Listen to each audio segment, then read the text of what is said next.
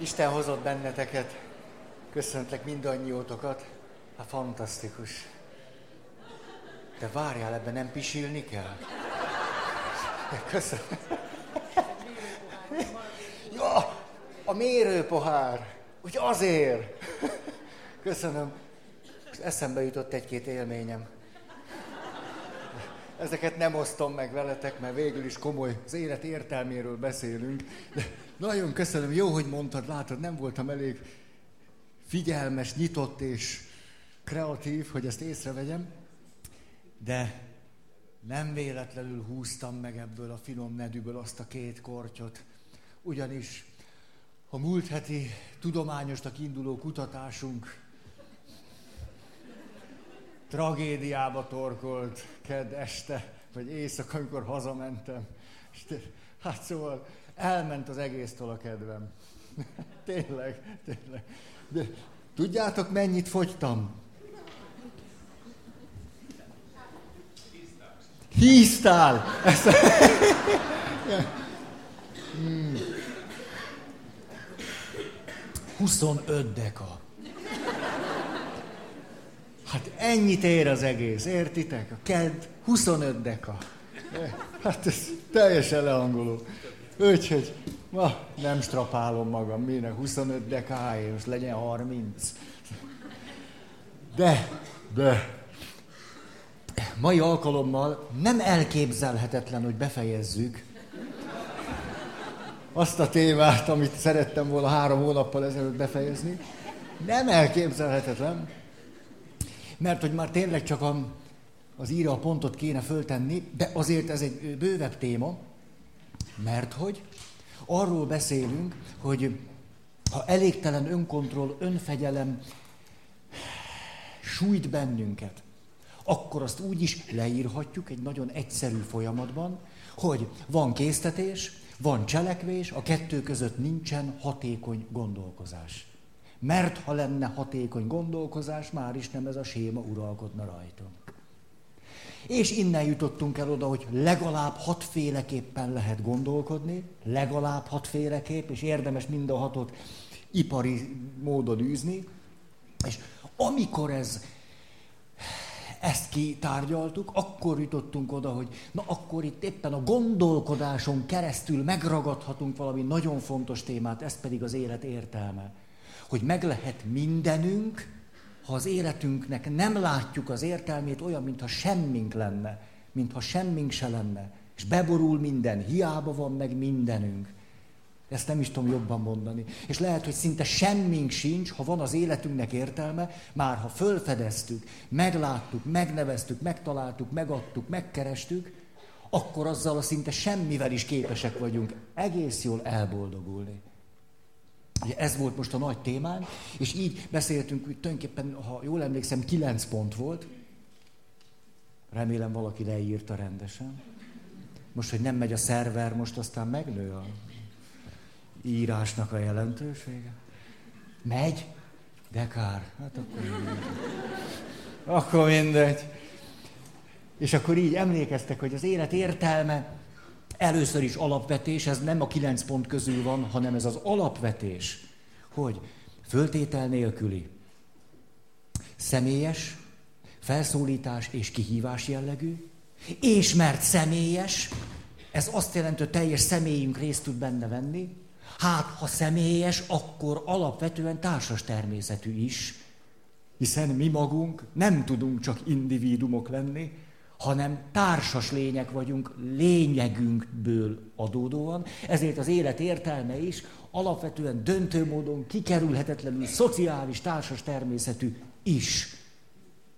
Tehát az, hogy személyes, nem azt jelenti, hogy individuális. Személyes, és ebben a pillanatban éppen valamilyen kapcsolati összefüggés révén fedezem föl. Jó? Erről hosszan beszéltünk, és aztán arról, hogy van egy megkülönböztetés, amit, amit nagyon-nagyon érdemes tudatosítani, mert lényegbe vágó. Ez pedig az, hogy az életnek nem csak, hogy föltétel nélkül van értelme, hanem ebből az következik, hogy amikor általában így fejezzük ki, hogy te vagy az életem értelme, vagy a hivatásom az életem értelme, vagy bármire azt mondom, hogy az az életem értelme, tulajdonképpen azt mondtuk, hogy az életünknek nincs föltétel nélkül értelme, csak ha az benne van. Há. Ezért az egyik ember a másiknak nem lehet az élete értelme. Hanem a megkülönböztetés így szól, hanem a kilenc pontot azért mondtuk el, hogy ezeken keresztül fedezhetem föl azt, hogy az életemnek van értelme. Ezeken keresztül találhatok rá, kereshetem meg, és adhatom meg, miután megneveztem, hogy ez az életem értelme. Tehát nem te vagy az életem értelme, hanem a veled való kapcsolatban fölfedeztem, hogy van az életemnek értelme. Mióta ismerlek, tudom, hogy az életemnek van értelme. Nem te vagy. Hello? És hogyha te egy egészséges, egész normális valaki vagy, akkor azt mondod, hála Istennek nem én vagyok az élete értelme. Hát ennél egy kényelmetlen, kellemetlenebb dolgot, mint hogy odaállok valaki elé, és a kis te vagy az. Ja, hát engem a hideg kirázna valaki ezzel, köszönne be hozzám. Úgyhogy bejönne és azt mondaná, hogy megálmodtam, éjszaka rájöttem, te vagy az életem értelme. Jó, jó, hogy van, akinek nem tetszik ez. Jó. Ezt nem tudom nem magamra vonatkoztatni, azt a pillantást. Jól van? Tehát, ugye eszembe jut az a kedves ismerősöm, aki egy, na ezt nem akartam elmondani, ezért nem szoktam befejezni a témákat. Most nyakon csíptem a folyamat jellegben, hogy hol szoktunk elcsúszni, de talán emlékeztek páran, amikor odajött hozzám, fiatal pap voltam, egy ifjú hölgy, már ez is egy közös szál volt, és azt mondja, hogy lehet, hogy én vagyok a duál párja.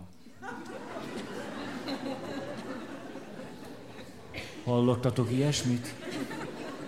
Duál pár.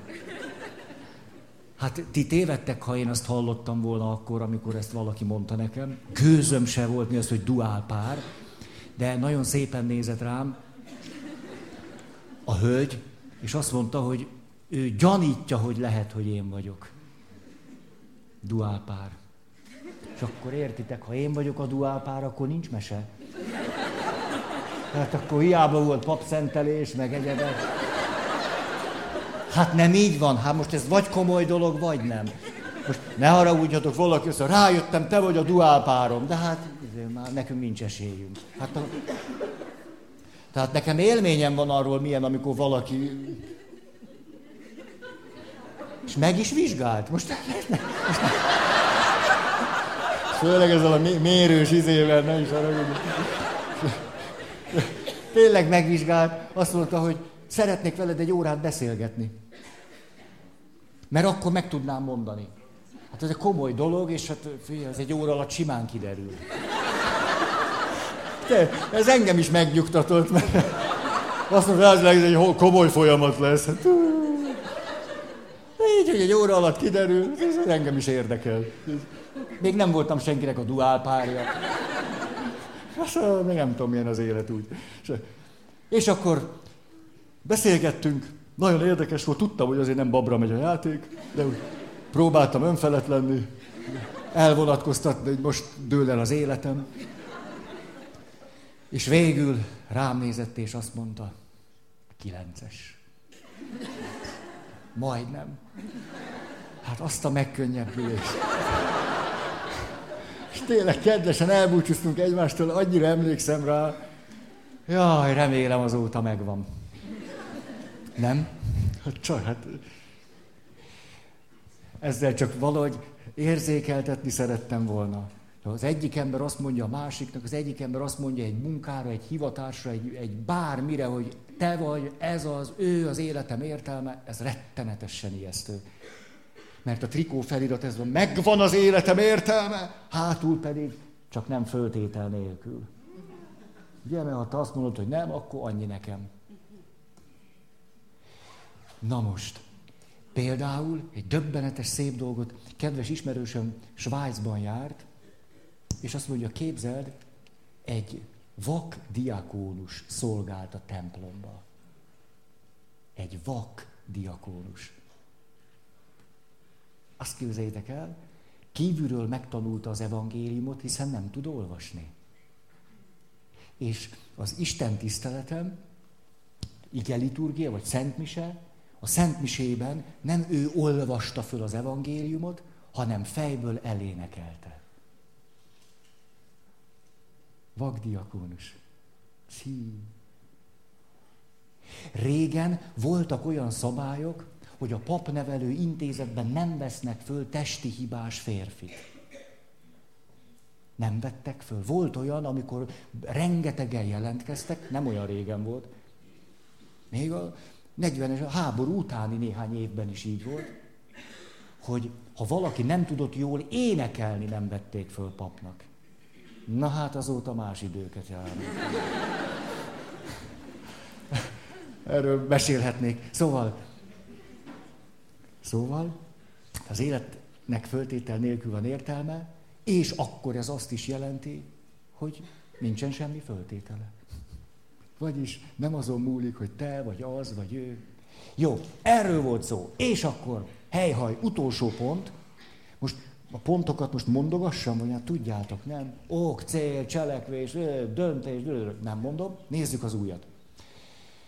A tizedik pont így szól, hogy az élet értelme fölfedezhető, megtalálható, megadható azáltal, hogy a belső érték konfliktusainkat elrendezzük. Az értékek mögött ez egy általánosan elfogadott gondolat, bizonyos szükségletek állnak, és hogy mindig van bennünk érték konfliktus azért, mert egyszerre több célra is tudunk irányulni, egy-egy dolognak több oka is lehet, egyszerre több cselekvést is tarthatnánk értelmesnek. Egyszerre két férfi is lehet nagyon fontos nekem. Neked?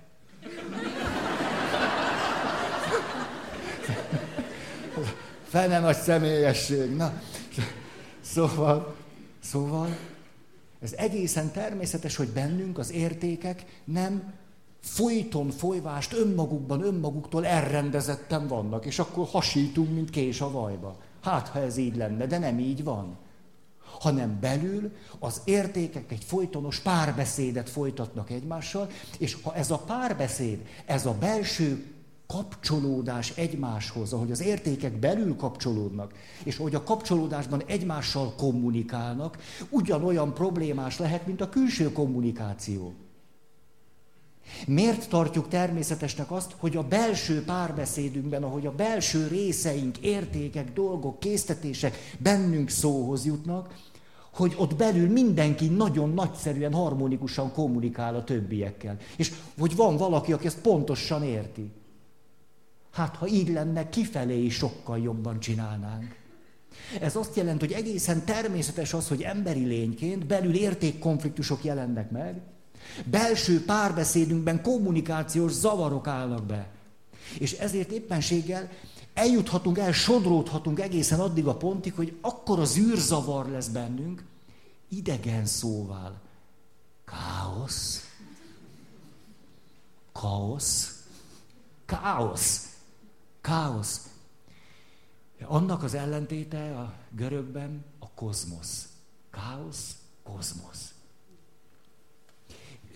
nem állítunk nagyon meredek dolgot, ha azt mondjuk, hogy ha belül nagyon nagy a káosz, az akkora rendetlenség, rendezetlenség, hogy egészen meg tudunk zavarodni, és megkérdőjeleződhet bennünk az élet értelme, ha túl nagy az űrzavar ideben.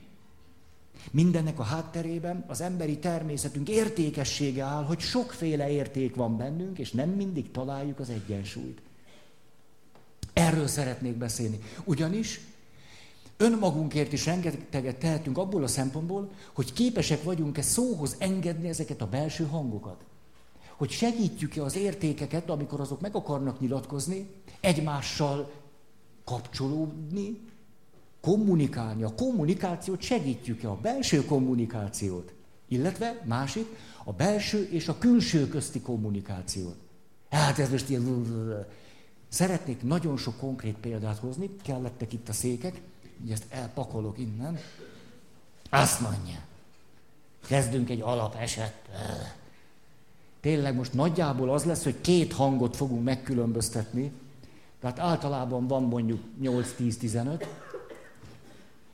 Tehát akkor valahogy, hogy egyszerű legyen. Képzeljük el, hogy van két tudatos érték bennünk, azt mondja.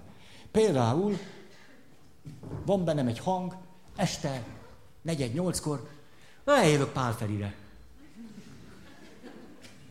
Nem tudom, miért ez jutott eszembe. Másik hang. Dehogy is! Tök jó film lesz a tévében. Mi? Hát ezt a filmet föl is lehet venni. Hát nem most mi, most egy filmért elszalasztod ezt, hát megvan már a jegyed. Jó van, és akkor mi van 400 forint? Ez mit számít? Ez, majd akkor valakit beengednek. Most mi, azért, mert megvan a jegy. Ne, az nagyon fontos lesz neked. Hát, meg különben is ne hagyd ki egy alkalmat se. Ne, hát ez végig csak ilyen rendesen jártál eddig, most ne hülyéskedj már. Hát, meg, meg sorba is kellett állni a jegyért múltkor, de ezért most... Ne, most lehet, mert nincs hozzá kedvem. Miért? Mindig kell, hogy kedvem legyen hozzá. Nem kell mindig, hogy kedvem legyen. Nem kell, nem kell. Nem, most nincs kedvem hozzá. Miért? Olyan jó az a film. Jaj, hát vedd föl, és akkor úgy, úgy meg lehet oldani. Akkor pár felére, és utána megnézed. Igen, de nem arról van szó, hogy nem vehetem föl. Nincs is kedvem. Ott lesz a Peti. Na, a Peti múltkor nem köszönt. Most ezt hosszabban lehetne, de nem, nem. Most már nyolc óra lett. Miközben ez a belső dolog ment, és megkérdeznénk, hogy na hogy vagy? Azt mondja, jaj, ne, ne zavarjál, hát akkor az űrzavarba vagyok. Nem bírom eldöntöm, hogy menjek, vagy nem menjek, vagy azt ne egye meg, hogy van, feszült lettem tulajdonképpen. Ha két érték, a hang és a kettejük közti kommunikációt valahogy segítjük, és valami kiegyezés történik, vagy valami elrendeződés, akkor elkezdünk jobban lenni. Ha ezek csak így beszélnek egymással, egész kibírhatatlan tud lenni. Ahogy bennünk két érték felesel egymással, egész kibírhatatlanná válik. Mi magunk elkezdünk rosszul lenni. Pedig ez csak két hang, és hogyha egy-egy helyzetet nézünk, van bennünk nyolc vagy tíz. Már kettőtől... Hm. Nézd, mindenféle példákat írtam. Nézzük meg, hogy például hogyan lehet föloldani ezt az értékkonfliktust. Ugye én azt mondom, hogy film. Alkalom. Egyszer csak jön valaki, hát, hogy így nézem ezeket, tulajdonképpen nem is ez az igazi témájuk. Tulajdonképpen nem az a bajuk, hogy most film vagy alkalom, hanem hogy mindent akar a gazda. Ő neki minden kell. Ez a baja. Nem az, hogy ide megy vagy oda. Nem bír semmit se elengedni. Na, ez a baja. Egyszer csak fölismerem, hogy tulajdonképpen itt van két érték, de nem az a bajom, hogy az egyik éppen ellentmond a másiknak, hanem hogy nem tudok a veszteségekkel bánni. És amikor bennem értékek konfrontálódnak, újból és újból belekerülök abba a helyzetbe, hogy nekem tulajdonképpen mind a kettő kell. És azért nem jutok ötről hatra, mert a veszteséget akarom elkerülni. És akkor itt van valaki, azt mondja, na akkor végül is nem is az a téma, hogy most alkalom vagy film, hanem hogy mit csinálsz a veszteséggel. Mert az mindenképp lesz.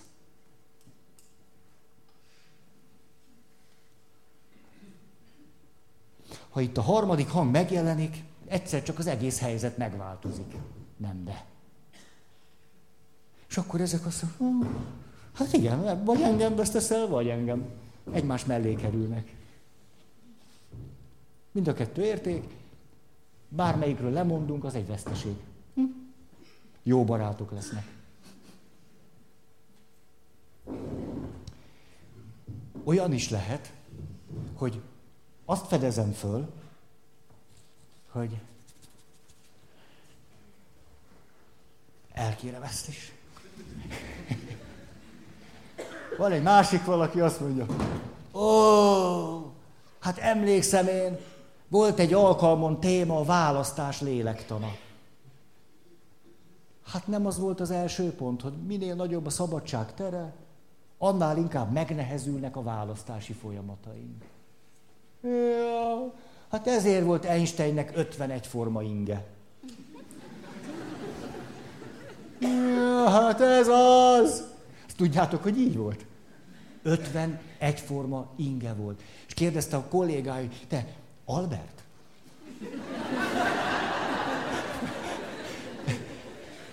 Neked csak egy inged van? És erre Albert azt mondta, dehogy is, van nekem 50, csak egyforma. És akkor logikus kérdés, de miért van neked 50 egyforma inged? Azt mondja, hát ezzel csak nem fárasztom magam, hogy reggel melyiket vegyem föl. Idő, energia.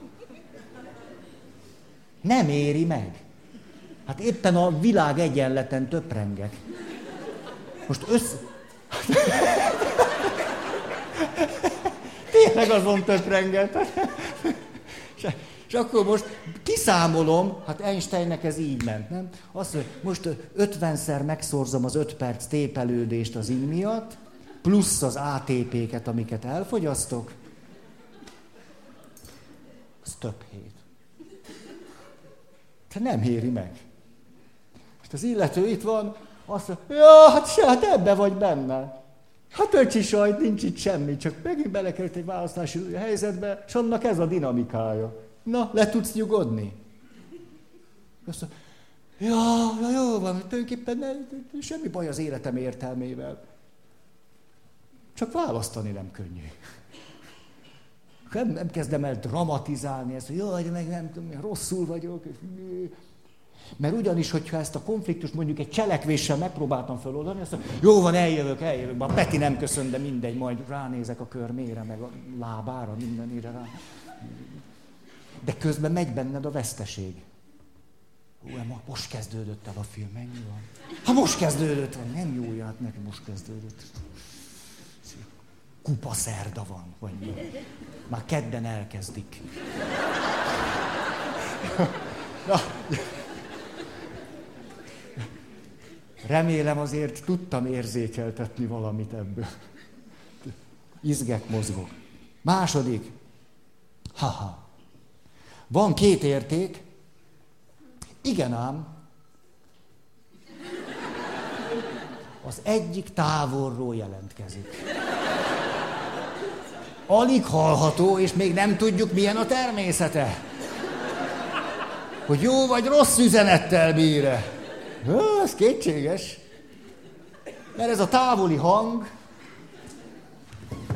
itt van, ott csak nem bírom odarakni. Itt meg azon. Na, ma hazamegyek,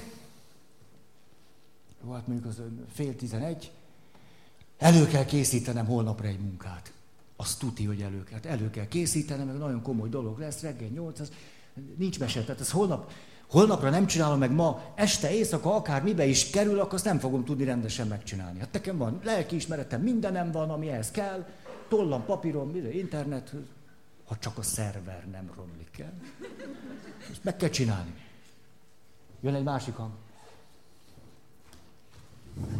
Hogy csinálom? Tudod, mikor csinálom? Én nem csinálom. Este fél tizenekor fogok dolgozni. Ezeknek. Azt én Persze, majd biztos dolgozni fogok. Mű, még ezután. Mert én nem számítok. Hát, ha fél tizenegykor se tudok egy kicsit pihenni. Mi, mi, mi, mi, mennyit ér az a munka? Azonnal fog be a szád. Nem beszélhetsz így. Ez komoly dolog, ez a munka. Apa ezt hallaná? Jó, esél. Milyen hang ez? Akkor se fogom be. Kétségkívül van egy feszültség, ott Piprosz fél tizenegy, az nem igaz, hogy az élet már ilyen. Hát nem igaz, hogy itt voltam egy alkalommal, egész jó volt, de most már megint rosszul vagyok.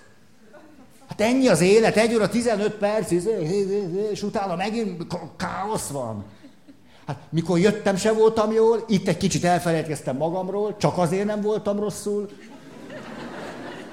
Most meg megint ez a izéért, nem, most így fogok lefeküdni, hát rajtam a kecse segít.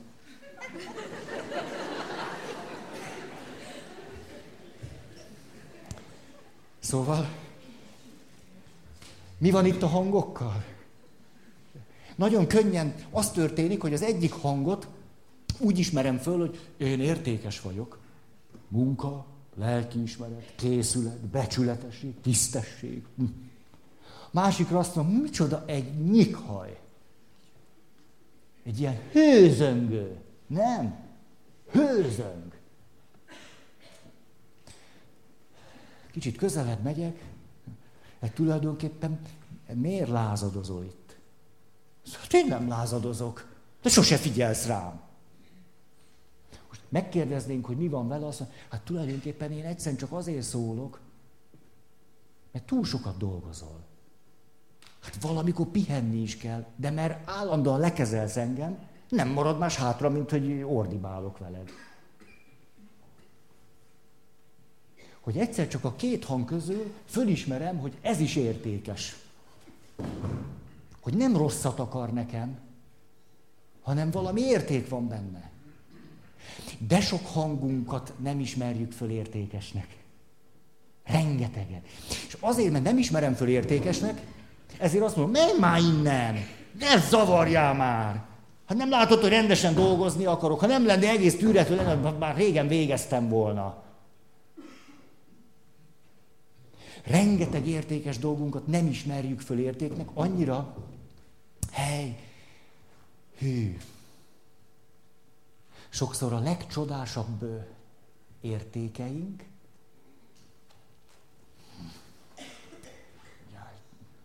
aktívkodok. Le vannak takarva. Ez a szégyenkezés leple. Ti azt tudjátok, hogy nem csak rossz dolgokat szégyellünk? Ugye alap esetben azt mondjuk, a rossz dolgokat szégyeljük, csak kéne derüljön, hogy én egyszer bepisiltem 7 évesen. Ó, most kimondtam. Isten. Tényleg így volt. De most ezt a... Komolyan így volt, de ezt most nem, nem, hogy mondjam, ne folyjunk ebbe bele. Ha. Tehát az, hogy negatív dolgokat szégyellünk, ez, ez megvan. Hogy, hogy már annyi lélektani ösmeretünk lehet, hogy tudjuk, hogy például, hogyha valakit bántalmaznak, és valami, valami rettenetes dolog történik, sokszor a bántalmazást elszenvedő szégyenkezik amiatt, ami vele megtörtént. Ma már ezt is azért nem egyen, nem ketten tudják. Hogy nem nekem kéne szégyenkeznem, hanem aki azt megtette, de mégis valahogy a léleknek dinamikája, hogy én szégyellem magam. Pedig nem nekem kéne. De a harmadik terület, amiről szinte sose beszélünk, hogy hallatlan értékes dolgok is szégyenkezés társai. Vagy társai? Ez milyen jó, hogy tényleg valami ilyesmi. Szégyenkezés tárgyai. Szégyenkezünk döbbenetesen értékes dolgokért. Mert azt gondoljuk, hogy az valami ilyesmi. Itt van így.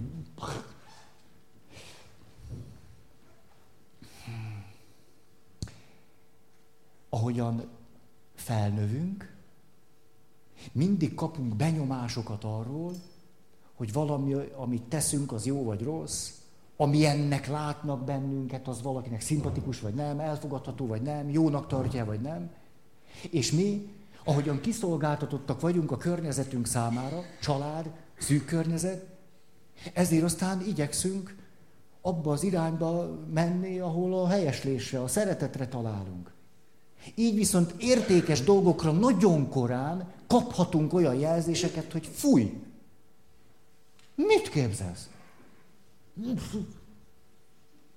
És ezért értékes dolgokat elkezdünk szégyelni.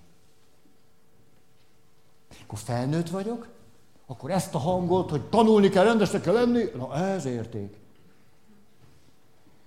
Ott is van egy érték, de el se jutok az értékig, mert szégyellem, le van takarva. Mondjuk, kedves ismerősöm azt mondja, hogy hát nálunk otthon az volt a szólás, mikor egy gyerek leült, és csak úgy volt, hogy nézelődött meg. Rögtön megszólalt valaki a családból, hogy na mi van, nem találsz munkát? Majd én adok. Ez egy olyan skót-sváb mentalitás. Főleg sváb. Tudom, anyai ágon ismerős nekem. Ezért van itt egy érték, például, hogy az ember egyszerűen csak úgy van, hogy rácsodálkozik arra, hogy jó élni. Ez egy értékes dolog. De képzeljük el ezt a valakit, aki húsz éven keresztül megkapta, hogy na mi van, nem, nem találsz magadnak munkát, majd én adok, akkor te neki fogsz állni. Fél tizenegykor még nyomatsz valamit, és arra a hangra azt mondott, hogy ah, tulajdonképpen ciki is. Hát ciki belül hallani azt, hogy, hogy, hogy, hogy nem akarom megcsinálni a dolgom. Ez, ez, ez. Ezt én erről nem, nem beszélek senkinek. Hát a dolgunkat meg kell csinálni.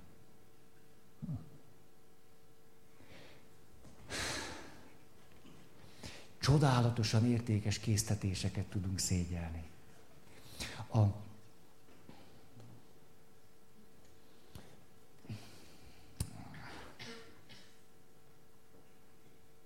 igen, olyan kedvem volna most, hogy kicsit megállni, és akkor azt mondod, hogy gondolj valamire, hogy mi az, ami, ami...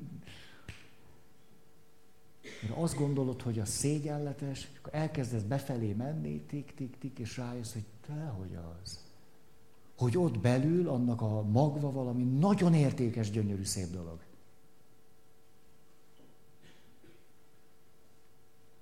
Például, hogyha valakit nagyon fegyelmeznek, tik, tik, tik, tik, akkor ő minden olyan hangot, hogy na nem, akkor azt úgy hallja, hogy ez de szégyen. De szégyen így fölcsattanni. Nem szabad fölcsattanni, de a szégyen letes, ha valaki kijön a sodrából. Na, szóval itt mindenkinek sok értékes dolog van. Most egy értékes dolog, amit szégyellek, elő se veszem, szó sincs róla, rá se nézek, attól, hogy nem veszem elő, még van. Ezért nem egyszer a szégyenletes dolgok elkezdenek növekedni. Látjátok, Mária Rádió kedves hallgatók? És néha puf, elborítanak, mint nem. Al, alig látunk ki. Nem is a szégyentől, hanem hogy hirtelen egy elrejtett érték kéri a jussát. Ugye ez olyan, amikor valaki azt mondja, hogy sosem szabad kiállni magunkért, na az agresszió, de néha elkezd üvölteni otthon. Kedves ismerősömhöz mentem, 16 éves voltam, nagyon szerettem hozzájuk járni, mert úgy tűnt, béke van a családban, nem úgy, mint nálunk. És tényleg szerettem ott lenni, és nyomtam volna meg a csöngőt, egyszer csak hallom, hogy a barátomnak az anyukája, aki engem mindig megkínált sajtos kenyérrel, meg teával, úgy üvölt benn, de úgy, ahogy én anyámat sose hallottam.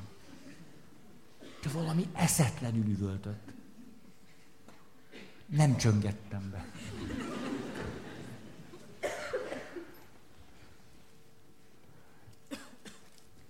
Szóval néha belül van egy értékkonfliktus, feszültség, és a helyzet azért nem rendeződik el bennünk, a szó jó értelmében megnyugtató módon, mert nem fedezzük föl értékként. Sőt, szégyeljük, aminek megvan a személyiségfejlődésbeli háttere.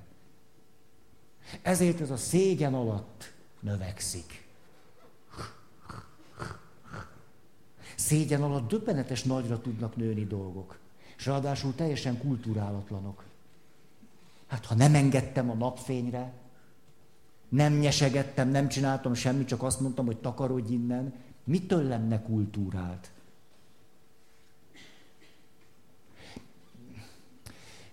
Lehet, hogy most belekezdek a harmadikba, mert olyan is lehet, hogy van egy érték, meg van egy másik, de a kettő egymástól nagyon világos hasításban, elszakítottságban van. Na nem, inkább használjuk ezeket. Egy három dimenzió. Így. Alaptörténetem valóságos, minden valóságos itt.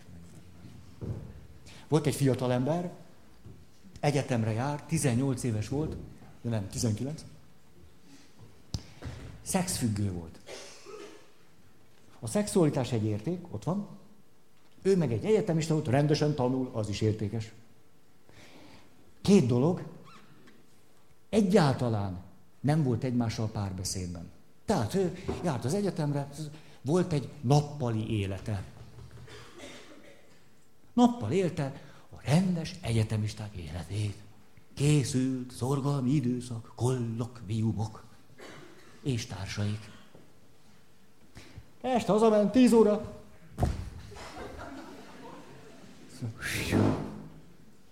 És akkor először kezdte, nem tudom mi, pornófilmek, szex, nem tudom mik ilyen, mi, nem tudom, na. Ő tudta ezt. Ezt jobban kidolgozom. És a... Minden esetre volt egy nagyon érdekes pillanat.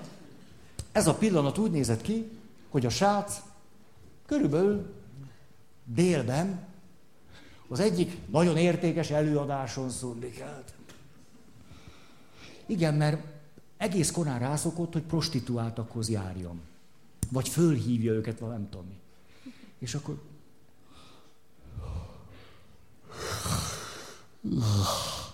És volt egy kedves évfolyamtársnője, és amikor szünet volt, olyan lazán ellebegett, azt mondja, na mi van Józsi? Nulla, nulla, nem tudom én mi. És mondta valami szex telefonszámnak a, a számát. Az történt ezzel a sráccal, hogy akkora lett benne a káosz, mert hogy valaki ránézett, ott ebben a világban, a nappali rendes világban ő egy klassz egyetemista ránézett, és ebből a világból be, beszólt oda neki valamit. Azt mondta, látom rajta, nulla, nulla, nem tudom én mi valami. És akkor az történt, hogy ennek így annyi lett. Tény, hát nem tudom másképp leírni, mert nem elrendeződtek benne a dolgok, hanem lett benne egy akkora káosz, képzeljétek el, bekerült a pszichiátriára. Mert ő ezt a két világot külön vitte. Volt egy világ nappal, egy világ éjszaka. Nagyon kevés ember van, aki kettős életet él olyan klasszikus módon. Hát két feleség, két család. Van ilyen. Én ismerek nem egy, nem két ilyen történetet. Van ilyen. De majdnem mindenki él bizonyos szempontból két világban, vagy háromban. És az a kérdés, az, hogy, hogy jól legyek olyan értelme, az életemnek van értelme, hogy ezek a világok valahogy egyáltalán valami minimális párbeszédet kezdjenek el egymással folytatni. Ú, most itt elkezdenénk azt a másik világunkat mondani, Mindenkinek van kisebb-nagyobb mértékben valami másik, ami... Sportautó. Rég a kedves vagy. Szóval, szóval, elkezdődött ennek a fiatal embernek a terápiája, elég hosszan. És tulajdonképpen a cél az az volt, hogy ez a két terület először is rájöjjön, hogy ez egy értékes dolog. Hogy a szex értékes dolog nem csak abban a másik elrejtett világba való. Hogy ez egy olyan értékes dolog, ezt ide lehetne, ebbe a világba is lehetne. De ő azt nem tudta, hogy kell, hogy ebben a világban legyen. Csak ebben a világban tudta, hogy hogy legyen. Most ennek a hátterét nem akarom, de szerintem kitaláljátok magatoktól. És végül majdnem egy év terápia kellett, míg azt mondta a fiatalember, hogy én azt gondolom már most, hogy jól vagyok, és hogy eldöntöttem, hogy a szexuális életemet a magam és a környezetem számára is megfelelő módon szeretném élni. Magam és a környezetem számára, a környezet alatt azt értette, akik neki fontosak, akikkel úgy, nagyjából egyébként itt a nappali világban azt mondta, hogy egyfajta világlátásom van, vagy erkölcsiségem. Szóval erre fogok törekedni.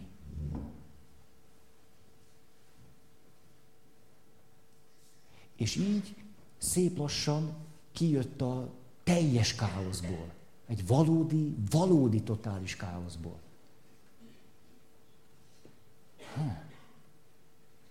Ja, amikor a, az az édesanyja üvöltött otthon, és én csöngettem volna, akkor hihetetlen élményszerűen nem bepillantást, hanem behallantást kaptam abba a másik világba, amit a családtagok ismertek, de valószínű, hogy kívül senki nem tudott az anyáról. Mert hogy ő egy jó anya volt, aki bárki, ha vendég jött, akkor mindig sajtos kenyér, tea, mit kérsz, mosolygos volt, kedves. És ugye nekem ezek voltak a fantáziáim, ah, nekem lenne ilyen édesanyám.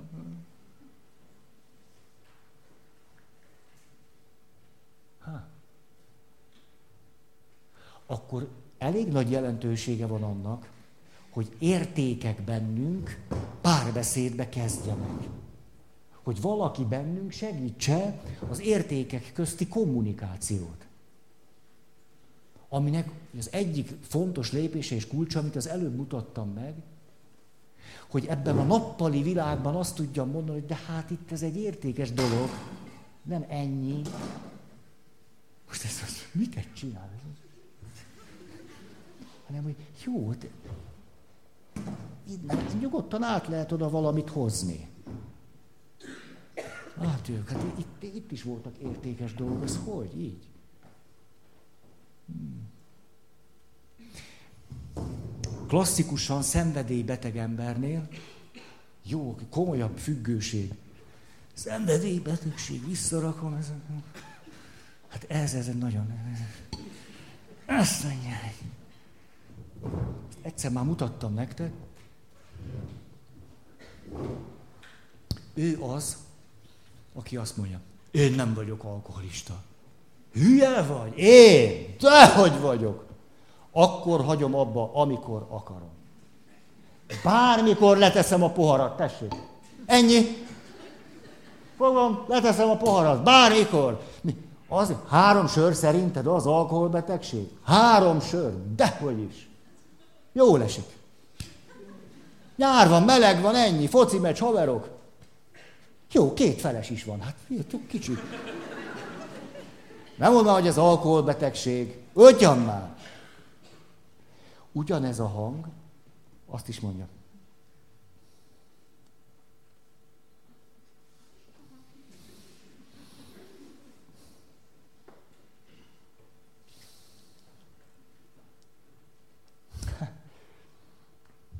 Valami pszichológus beszélt a fejemmel múltkor. Ezek a pszichomókusok, érted? Tiszta röhelyesek mind. Lyukat akar beszélni a hasam, hogy alkoholbeteg vagyok. Hogyan már? És ő az, aki beül a kocsmába, azt mondja, Mindenkinek egy felest. Még hogy alkoholbeteg.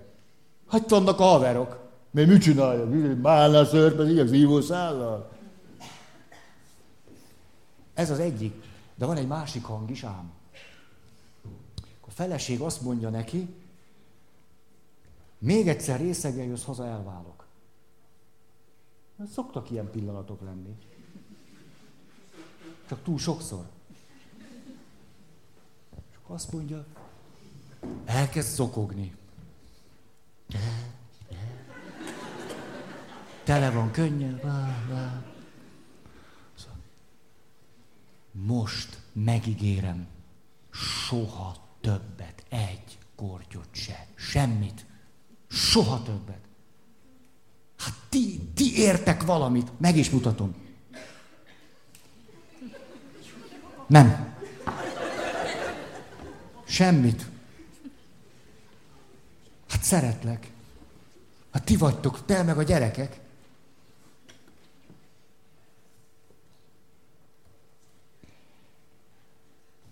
És ez megy 40 évig. A feleség hallja, ugyan a férfi azt mondja, hogy soha többet is lehet, fogadkozhat, zokoghat, sírhat, megesküdhet, letérdelhet. Miért olyan hiteles? Hű, de érdekes ez. Te is érezted? Tessék? Zselé?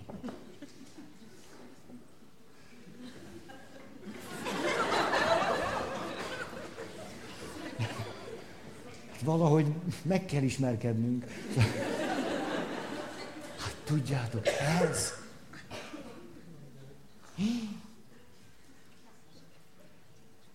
Adja, adjak nektek? Ez, ez, ez, ezt már nem, mert ezt már én megnyaltam. Szétmegy? Komolyan. És, és foltos lesz.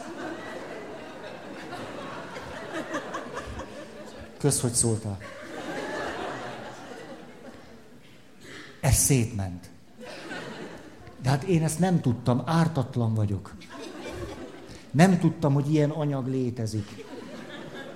A tudomány sokáig hezitált azon, hogy létezik-e plazma. Ez egy külön minősége, de én azt hiszem, hogy van. Te megtapostál egyet. Nem az én bűnöm, csak azért... Mindenki vigye el a maga bűnét, balhéje. Ki is kerülöm őt. Köszönöm.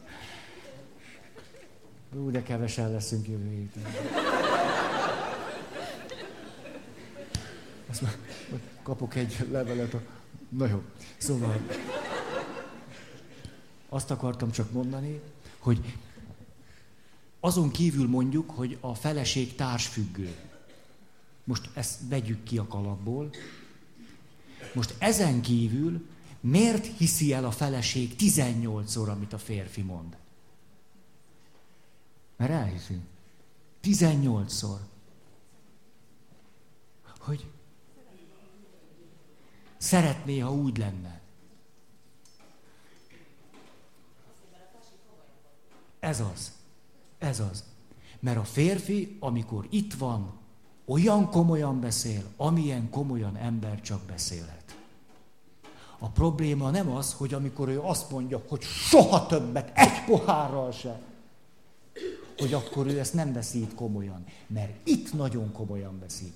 Itt halálosan komolyan veszi.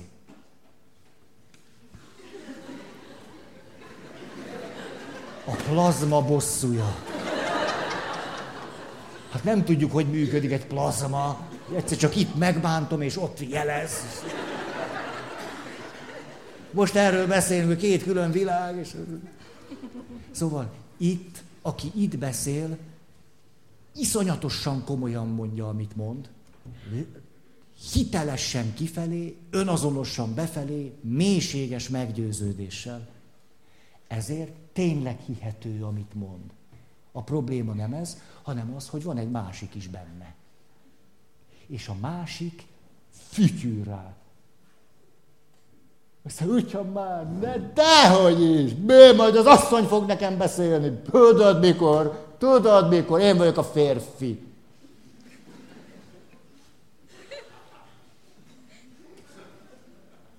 És ha fütyülős, akkor fütyülős, akkor. Milyen asszony? Megmutatom ki az úr. Na, nincs köztük kapcsolat. Ezért, és hogy nehezedik a helyzet? Hát megint nem bírom befejezni. Hogy nehezedik a helyzet? Hogy ő szokott elmenni a terápiára. És akkor a terapeutával jól megegyeznek, hogy nem iszunk.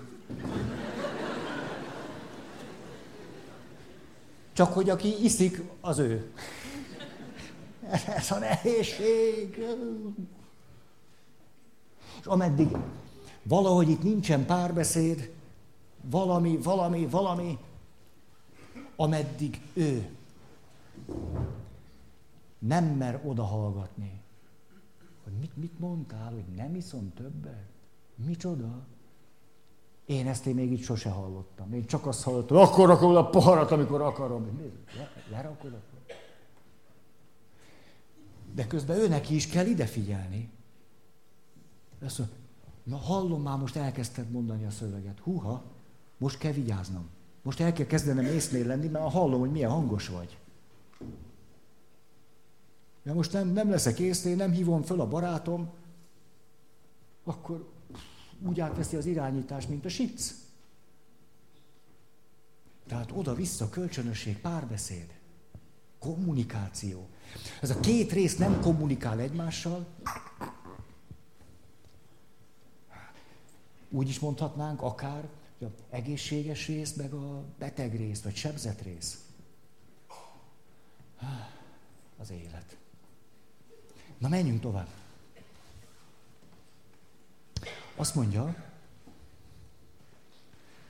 olyan is lehet, hogy az egyik tartalom nagyon világos és tudatos, képzeljünk el egy asszonyt, jaj,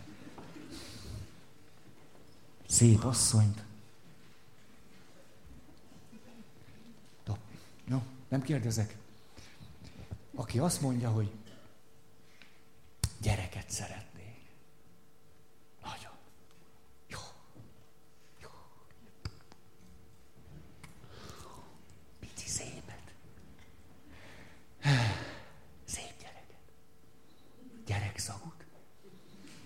Hmm. Gyerekszagú gyerek. Ez idáig egyszerű ám, csak hogy mi van azzal a másik értékkel, ami lehet, hogy egyáltalán nem tudatos. Nem arról van szó, hogy nem állnak szóba egymással, hanem ez a valaki nem lát itt senkit. Oda nézek. Tulajdonképpen nem értem, hát nincs semmi akadálya, hogy gyerekem legyen. Hát semmi akadálya nincs. Körbenézek, és nincs semmi akadálya. Miért, miért nem születik? Miért nem foganok meg? Hát nincs semmi akadály, itt, itt a szabad tér, készülök, már rácsos ágy is megvan. Mert ez itt nem tudatos. De ki van itt? Itt van valaki, aki azt mondja, ha lenne valaki, aki hallaná, meg ő mondaná, hogy az már nem. Oda a szépségnek. A karriernek. És ráadásul a statisztikák szerint a gyerek születése után a társkapcsolati elégedettség meredeken zuhan. Nem. Nem. Most jóba vagyunk, Józsival. Most minden olyan szép. Ezt nem. Ezt én nem adom föl. Nem. Szépség, karrier, szexi vagyok még, fiatal vagyok. Azt nem. Biztos, hogy nem. Ha ez a hang nem tudatos, csak ez, akkor csak érheted, de most mi, miért akadtam el? óriási jelentősége lehet, hogy egyszer csak tudatossá válik ez a hang. És akkor itt hall, jó, hogy te is vagy. No, hogy mi van? Hogy a szépség, meg szexinek maradni? Meg hogy most jó a Józsival? Hm, nem jó. Akkor kezdek valamit érteni.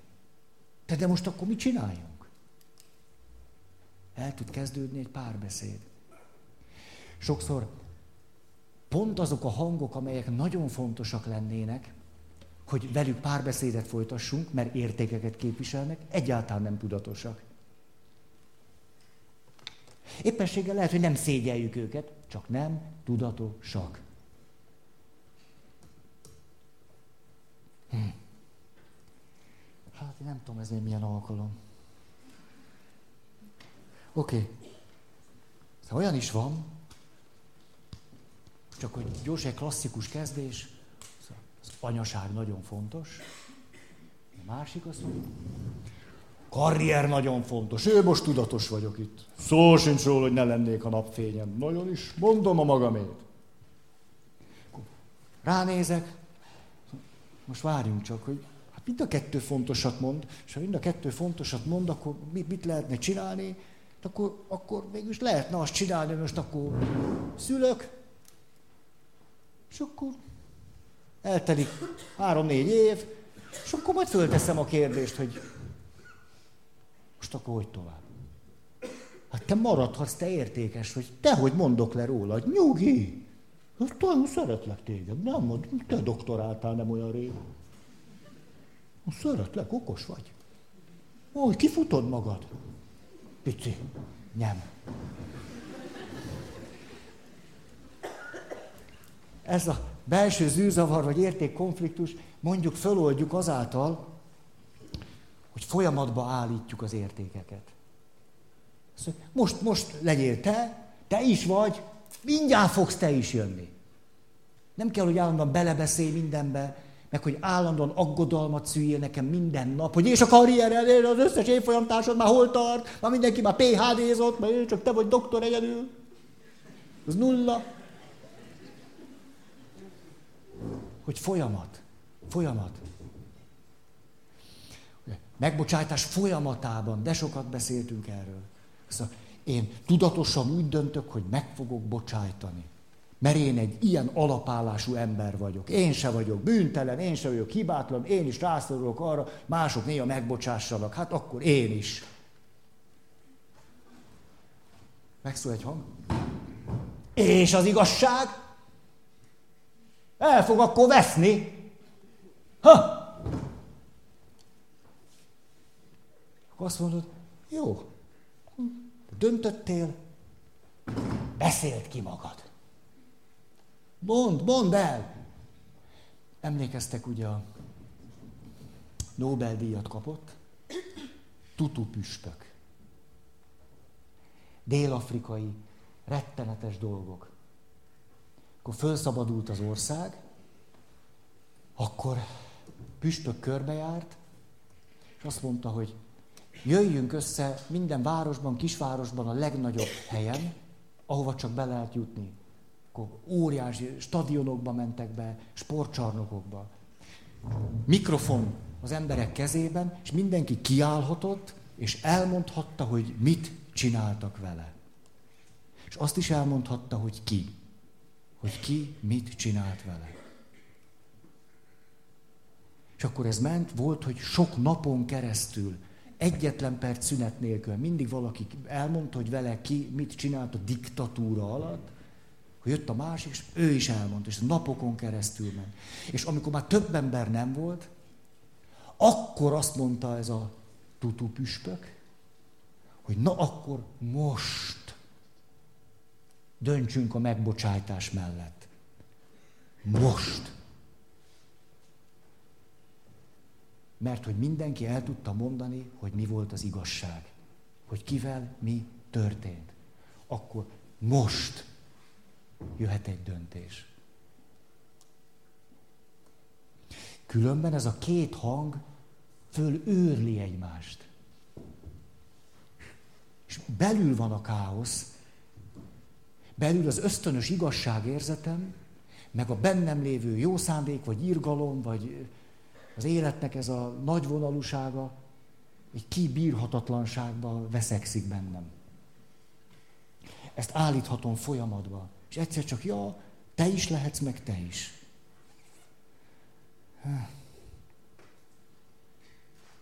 Na, ide két példát írtam még, hogy egyik széken az van, hogy jaj, de fontos, hogy tudjunk pihenni. Ez nagyon fontos. És az a kötelességünket teljesíteni kell. Hát azért kötelesség, mert meg kell csinálni. Mondjuk egy anya azt mondja, hogy hú, de jó lenne egy éjszakát végig aludni. Egy éjszakát. Érted, ezt nyolc hónapja nem aludtam végig, egy éjszakát sem. Minimum háromszor keltem föl, nyolc hónapon keresztül, minden éjszaka. Hmm. Mitől lennék jól? Az oxitocinon kívül. Megszól a másik hang, de hát pihenned kéne, egyszer aludni, hát teljesen normális, hogy nem vagy jól. De, de nem hagyhatom itt a babát, mert föl. De hát tönkre fogsz ebbe menni, ez már senkinek se jó. De hát a babának szoknia kell éjszaka, és ez nem lehet, legalább négy óra. Fölébred. De már ez a házasságodat is tönkre teszi, amilyen vagy. Hm-hm. Akkor valaki azt tudja mondani, na, ma éjszaka megengedem magamnak, hogy ne keljek fel. Ma éjszaka. De ha otthon maradnék, nem bírnám ki. Azt tuti.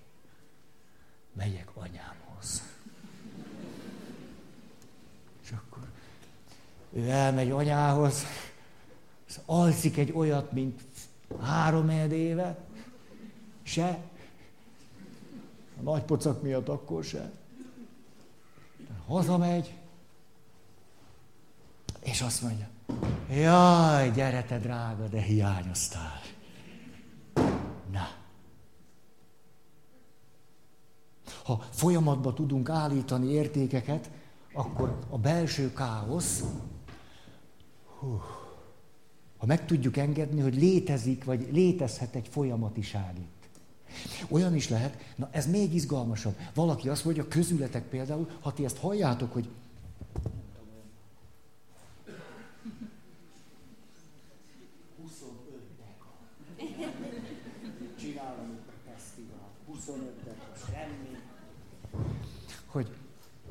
valaki hallja ezt, hogy élet értelme, az élet értelme, és akkor mire gondolsz? Azt mondja, hát az élet értelme az, hogy ami, ami most és mindörökké. A házasságban. Most és mindörökké. És éppen házas vagy, hát ebben most nem látom.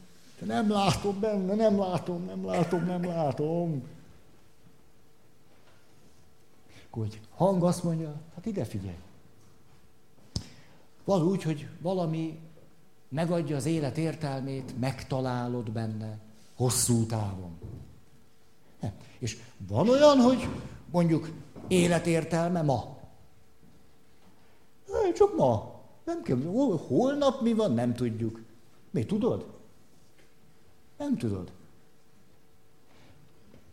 Van-e ma valami, ami az életednek megmutatja az értelmét? Ma. Ma. Adjuk ezt, hogy az élet értelme úgy, meg a halálig, meg a sírig, meg nem tudom meddig.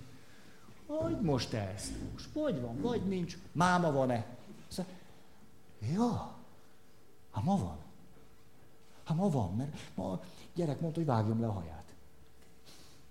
Ez tényleg, tényleg nem még, még, még. Mondta, hogy hambazó szerdán, ő már rövid haj, egészen nulla. Szóval, komoly. Tesz ez. Az is folyamatiság, hogy nem kell örökké, meg mindig, hanem mondjuk ma. Ezt még egy hétig tudom csinálni, csak egy hét múlva megnézem, hogy bírom-e még tovább. Nem szoktatok így szakaszolni? Hát egy vizsgaidőszakot, hogy lesz 11 vizsgám. Hát az ki? A, például azt szoktam csinálni, van naptáram, és az esetek 99%-ában kizárólag egy hetet nézek. Ha több hetet nézek, akkor majdnem mindig megnézem, hogy mikor lesz Szabi. Tényleg azért nyitom ki, tik, tik, tik, tik, itt van. Ja, hát akkor jó. Hát ha van Szabi augusztusban, akkor most jövök előadást tartani. Szóval folyamatba állítjuk az értékeket, csomó minden, ja, jó van. Mikor, ah, miért nézem az órám, mert van, de ez, hogy Miklós atya meghalt. Több mint egy éve, egy picit több mint egy éve. És akkor olyan terhelés szakadt rám, amit épésszel normálisan soha, de soha, de soha nem vállaltam volna. De akkor lehetett azt csinálni, hogy tulajdonképpen ez meddig fog tartani.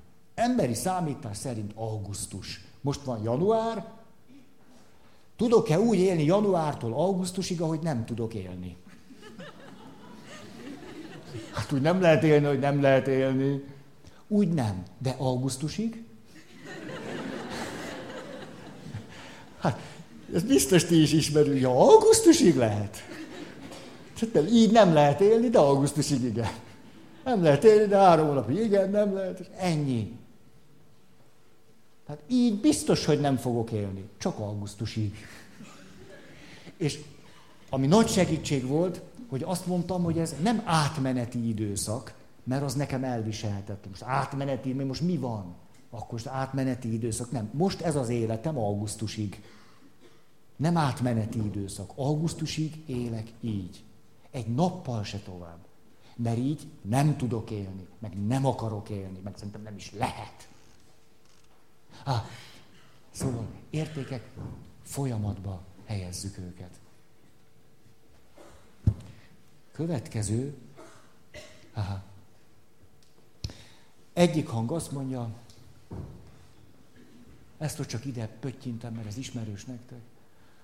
Szóval én, én nekem, hát azért az nagyon fontos lenne, hogy, hogy a finom székelykáposzta meg legyen heti egyszer legalább a székelykáposzta. Hát de mi székelykáposzta nélkül? Hogy? Az az őrítő, fele barátaim, hogy az asszony nem tudja jól csinálni. Anyámhoz meg már nem megyek át székelykáposzta.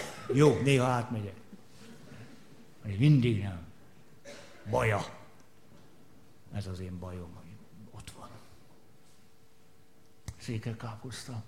Az a kedvenc ételem. A kedvenc ételem a székelykáposzta. Székelykáposzta végül sötétség van. És akkor, igen, itt meg azt mondja, szeretem a feleségem. Biztos, hogy nem bír székelykáposztát főzni, azt tuti biztos. Szeretem. Így. És marmi. Tejbegríz. Szmöttyök. Hát, csak a feleségem. Én választottam. Én szeretem. Jön valaki, azt mondja, na itt van két hang. Ha mind a kettő fontos dolgokat mondod, hogy a széke káposzta nélkül nincs üzé magyar valóság. Ez itt a feleség. Melyik a fontosabb? Ha, erről már sokat beszéltünk. Értékes, értékes, értékes, de hát mégiscsak ha-hó, ha-hó hely. Hát csak itt azért valami lényegi dolog. Fontosabb vagy nekem, mint hogy igazam legyen. Akkor az nagyon fontos, hogy néha igazam legyen. Fontos, hogy elismerjék, hogy én tudhassam, hogy beismerjék. Tehát csak fontosabb vagy. Akkor azt mondom, na hát ez itt akkor a lényeg széke. Itt szól a lényeg. Attól az még értékes, maradj, a szőke kapta, szőke kapta. Kedves ismerősöm azt mondja, leértem több mint 30 évet úgy, a székelykáposztát tartottam a világ legfinomabb ízének. Most már csak a második. A feleségem az első. Ezt mondta. A feleségem íze. Az a legjobb íz. Első. Na most, befejezem. Itt hagyom a rendetlenséget, a plazmákat, minden. Az ott egy félig megtört állapotban lévő pseudopazma.